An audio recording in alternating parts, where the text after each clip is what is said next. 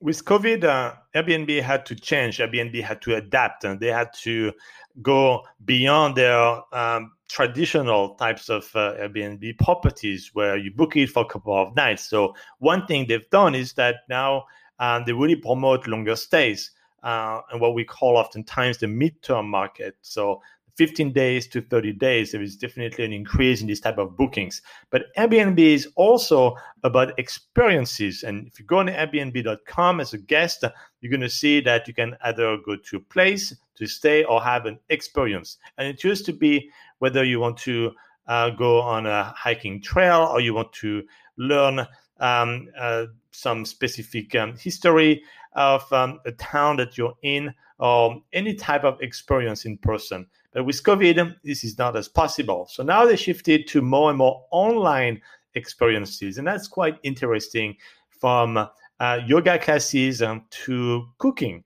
And that's, I think, uh, a great extension to Airbnb to receive some cooking classes. It really uh, is about the community, about learning, about sharing.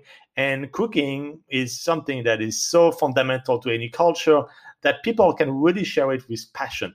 And that is a great addition, I think, for Airbnb. I encourage you to try one of their cooking class. You could be learning, you know, some delicacy from various part of the world, whether it's in Italy or in France. Actually, French food is probably a bit better than Italian food, in my opinion.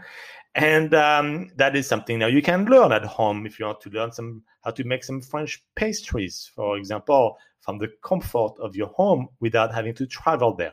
So give it a try.